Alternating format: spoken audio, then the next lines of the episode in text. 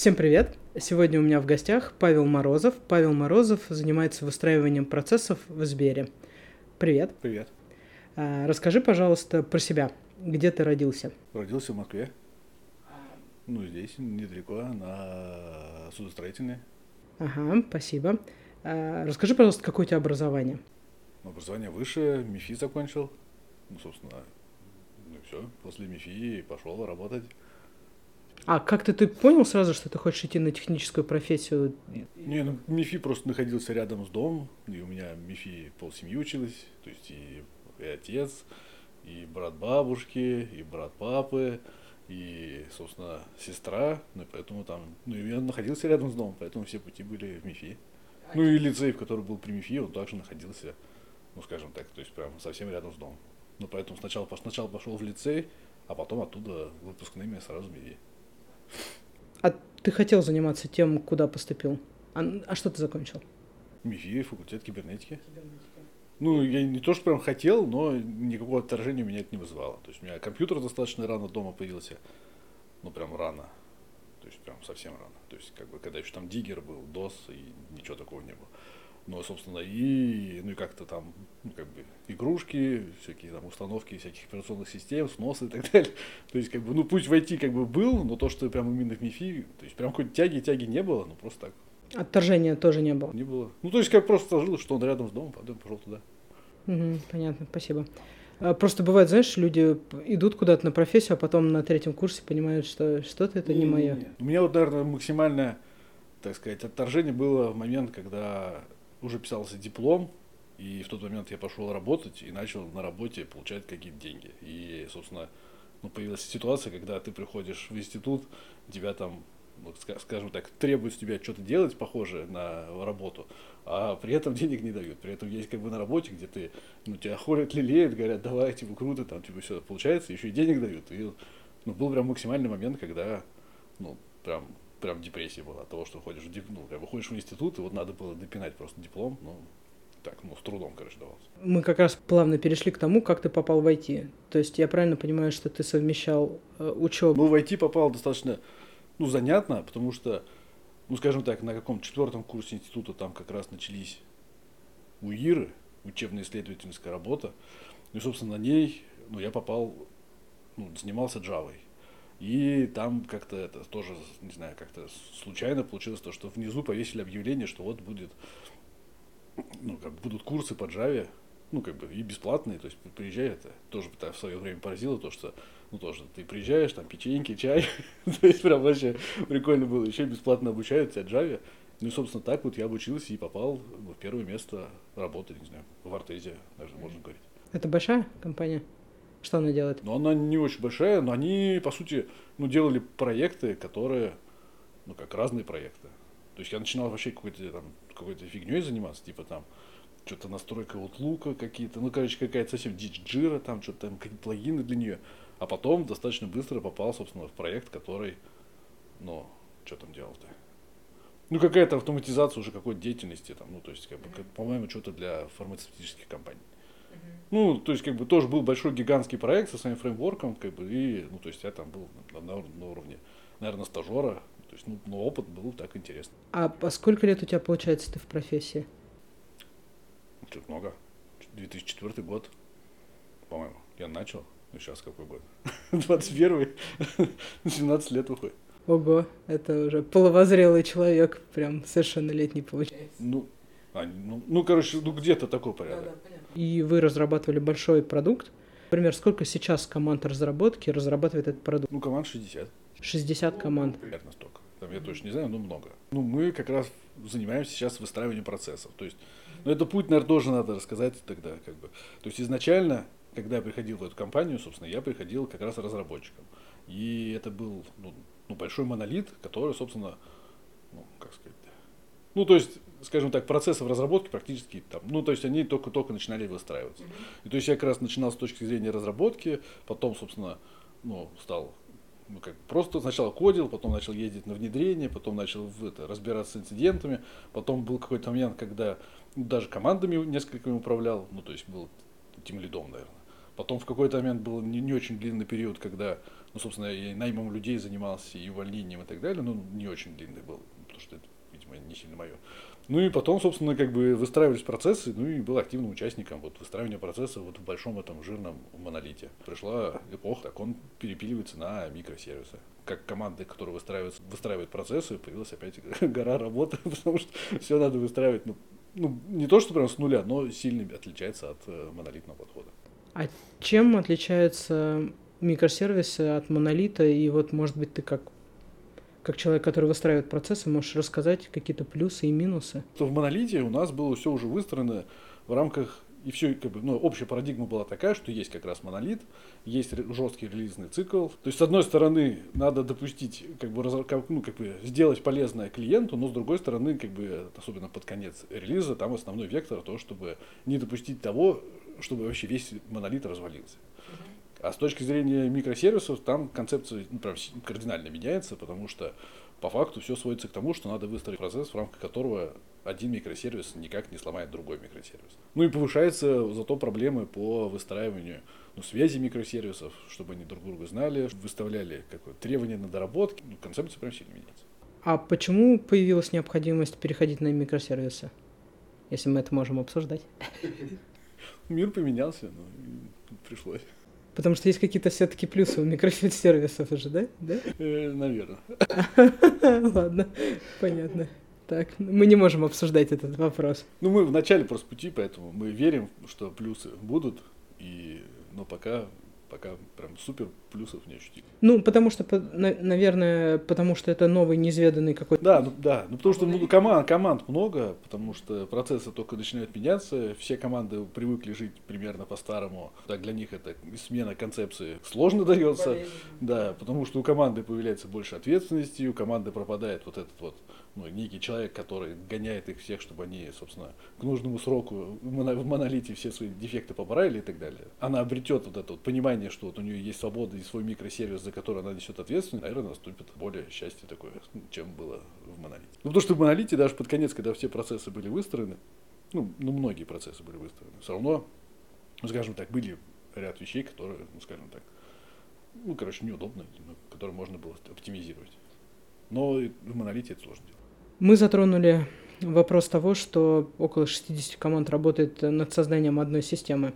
Расскажи, пожалуйста, как можно управлять таким большим количеством команд, как удается не разламывать все, когда что-то создаешь. А команды, у каждой команды есть какое-то свое... Про, про монолит, да, если можно, давай про ну, монолит. Мы к этому, опять же, долго шли.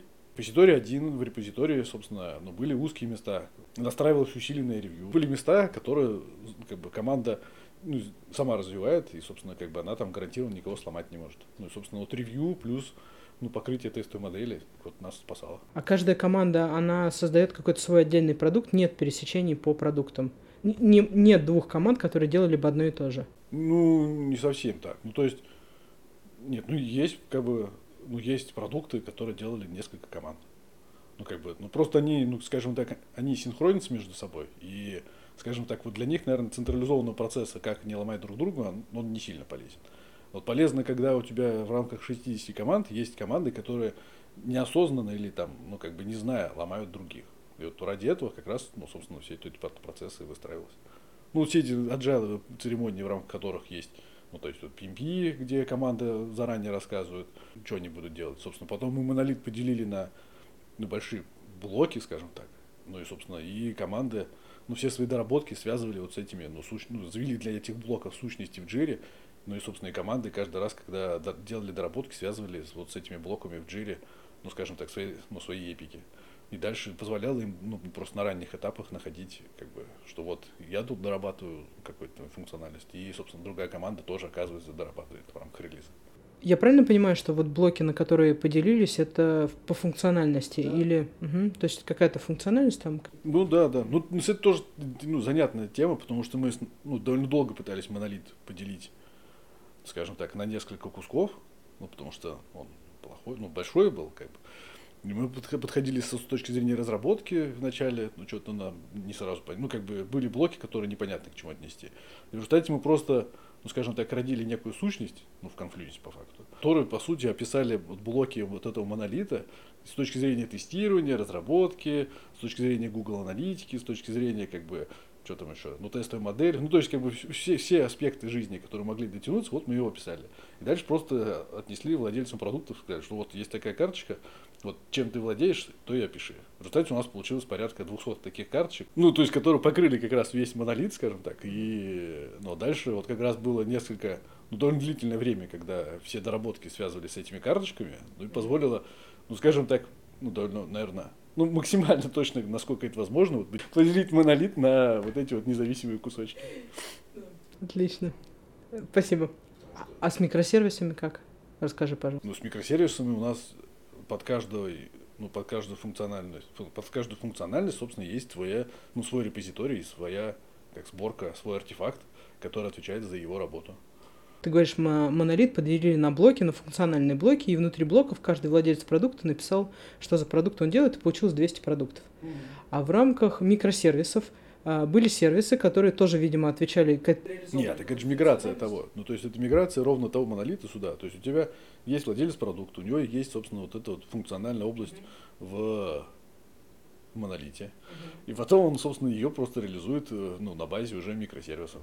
А, то есть один в один получилось. Каждый владелец продукта приобрел такой же продукт ну, в микросервисе. Мог, мог поделить, как бы мог при, собственно, переезде, так сказать, микросервисы либо их объединить, uh-huh. ну, как, потому что, возможно, ему ну, такой, ну, в чем плюс микросервису? То, что ты можешь деплоить отдельно от всего остального. Ну, а в чем минус? То, что на каждый микросервис у тебя рождается отдельный репозиторий, отдельная, собственно, ну, сборка, типа, вообще, это DevOps, обвязка и так далее.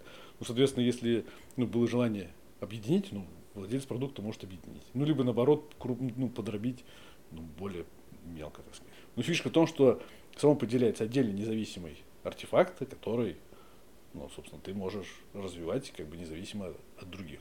А сохранился ли релизный цикл, такой, какой был в монолите, такой... Ну, это вот тоже сейчас в начале пути, на текущий момент нет.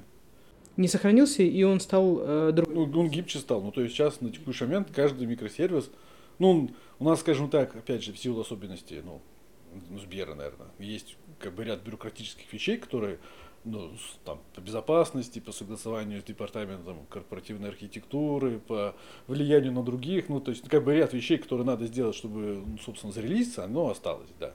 Но при этом, ну, как бы, после того, как мы ушли в независимые микросервисы, ну, на текущий момент каждый сервис, он может зарелизиться отдельно от другого, как бы без, без каких-либо сложностей.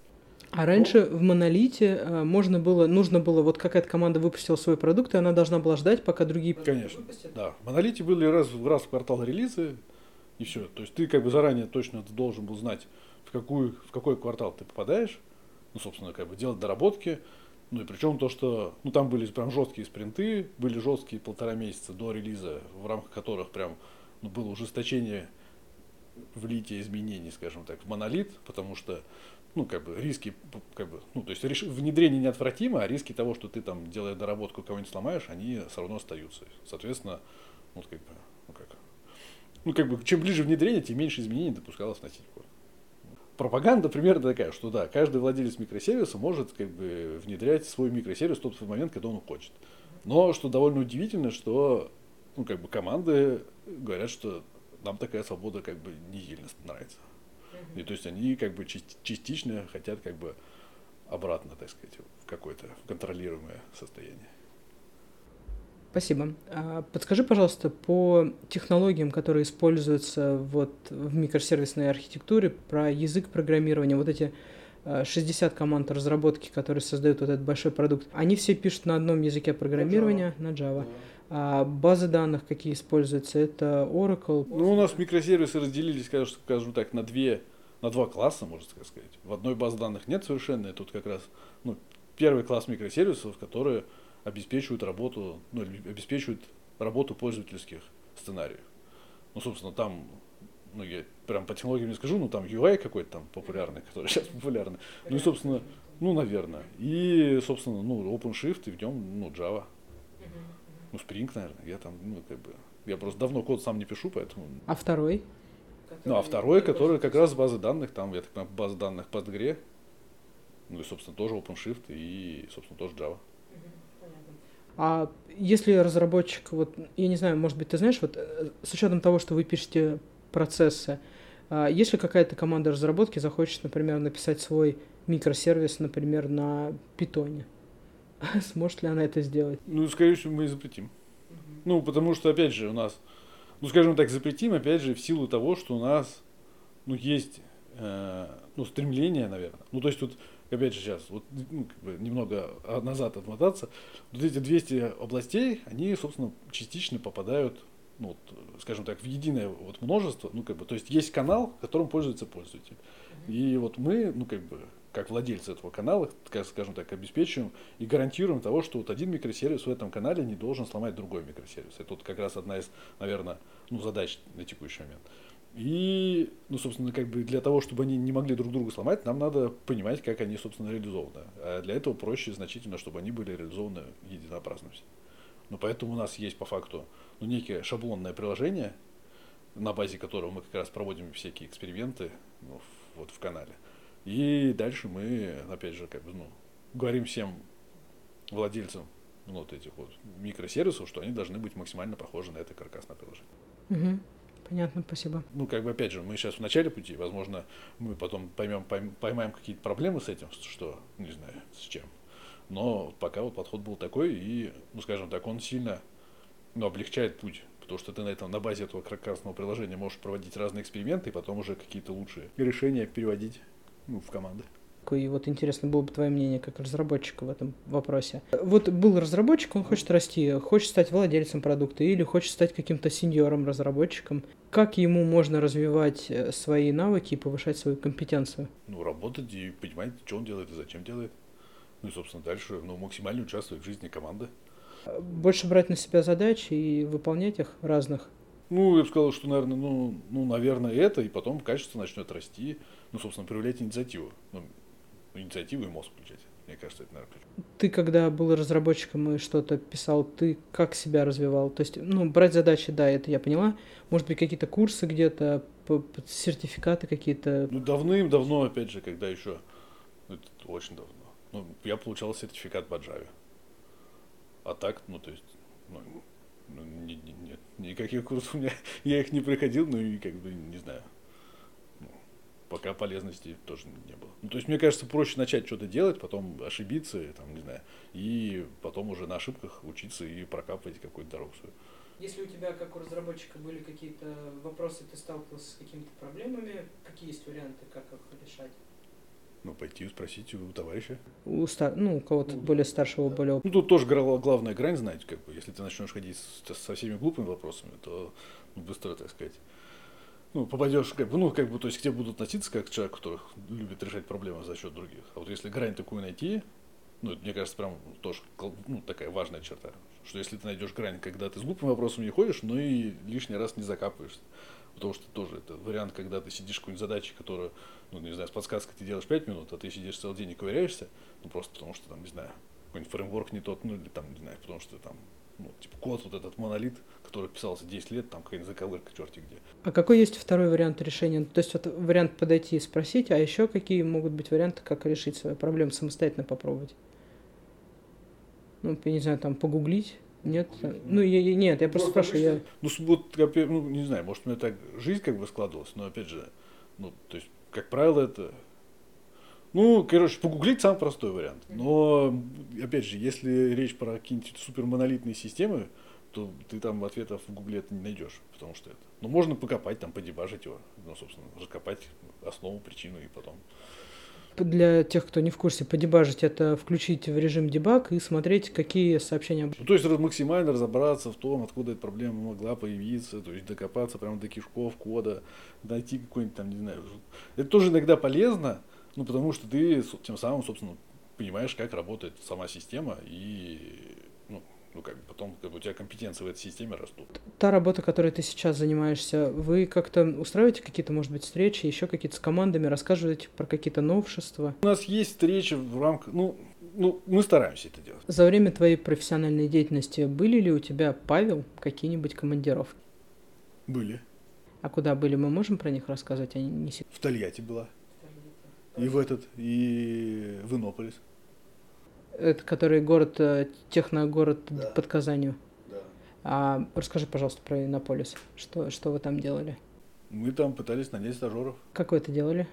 Ну, мы приехали. Ну, в Иннополис занятно было, потому что мы приехали ночью. Ну, то есть, мы ездили с братом, приехали ночью, была зима, было холодно, но потом оказалось, что это, ну, то, куда нас привезли, это как бы по факту не сильно до гостиницы была, это было, как, бы, не знаю, общага, что ли, какая-то. Что поесть там было негде, ну, то есть, такая вот, ну, странная штука. Ну, а потом, ну, собственно, ну, как, что там, ладно, что-то там нашли какие-то пряники или еще какую-то фигню. Ну, поели, и потом с утра, ну, просто целый день собеседовали стажеров. А, то есть к вам, ну, вам как-то подготовили заранее кандидатов, и вы их... Ну да, ну там прям, ну, ну то есть, не знаю, может, это год был такой, потому что мы ездили давно, ну, прям очень давно. Может, лет пять, может, семь назад. Ну, короче, много, ну, давно. И, собственно, тогда, ну да, там была сначала аудитория, в которой мы пришли, рассказали, кто мы такие, что мы делаем и зачем мы это делаем. И тоже занятно было, потому что мы со своим монолитом вышли, ну, типа рассказали, что вот такая вот система, все, монолит, там, ну, как бы ст- старая и так далее. Но на фоне других, которые космические корабли разрисовывали, ну, то есть выглядели так, ну, типа монолит, монолит. Ну, при том, что мы в то, в то время как раз, ну, система была, она, ну, деньги приносила, как бы, прям настоящая, ну, то промышленная штука, а, вот, те космические решения, они были там только в, прототипе, да. Ну, это тоже были из Сбера, как бы. Ну, не знаю, что там за решение. Ну, короче. А, ну и потом, собственно, все, ты, да, мы сидели в большой переговорке, и к нам просто приходили люди, и мы их собеседовали. Ну, такая за- занятная поездка, потому что город сам маленький, то есть там прям несколько домов всего, и что, как бы, там какой-то был чувак, который был знаком, знакомый мэра, еще кто ну, короче, прям как бы там прям сам город все, но при этом он прям полноценно со всеми, ну, городскими этими примочками. Ну, типа там, кто там, ВД, по-моему, даже свою. Ну, а по факту вам много людей удалось нанять? Да, мы потом наняли, четыре человека, по-моему, наняли. Правда, они потом все ушли.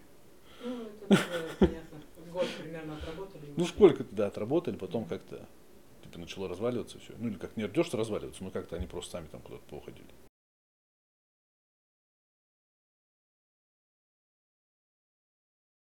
Чувствовал ли ты когда-нибудь, что выгораешь, когда ты понимаешь, что м, задача, которую ты делаешь, это какой-то все тлен, а, что ты начинаешь... Ну или вообще, бывали ли у тебя такие моменты, что называется выгоранием? Если ты это чувствовал, то что ты делал для того, чтобы исправить ситуацию?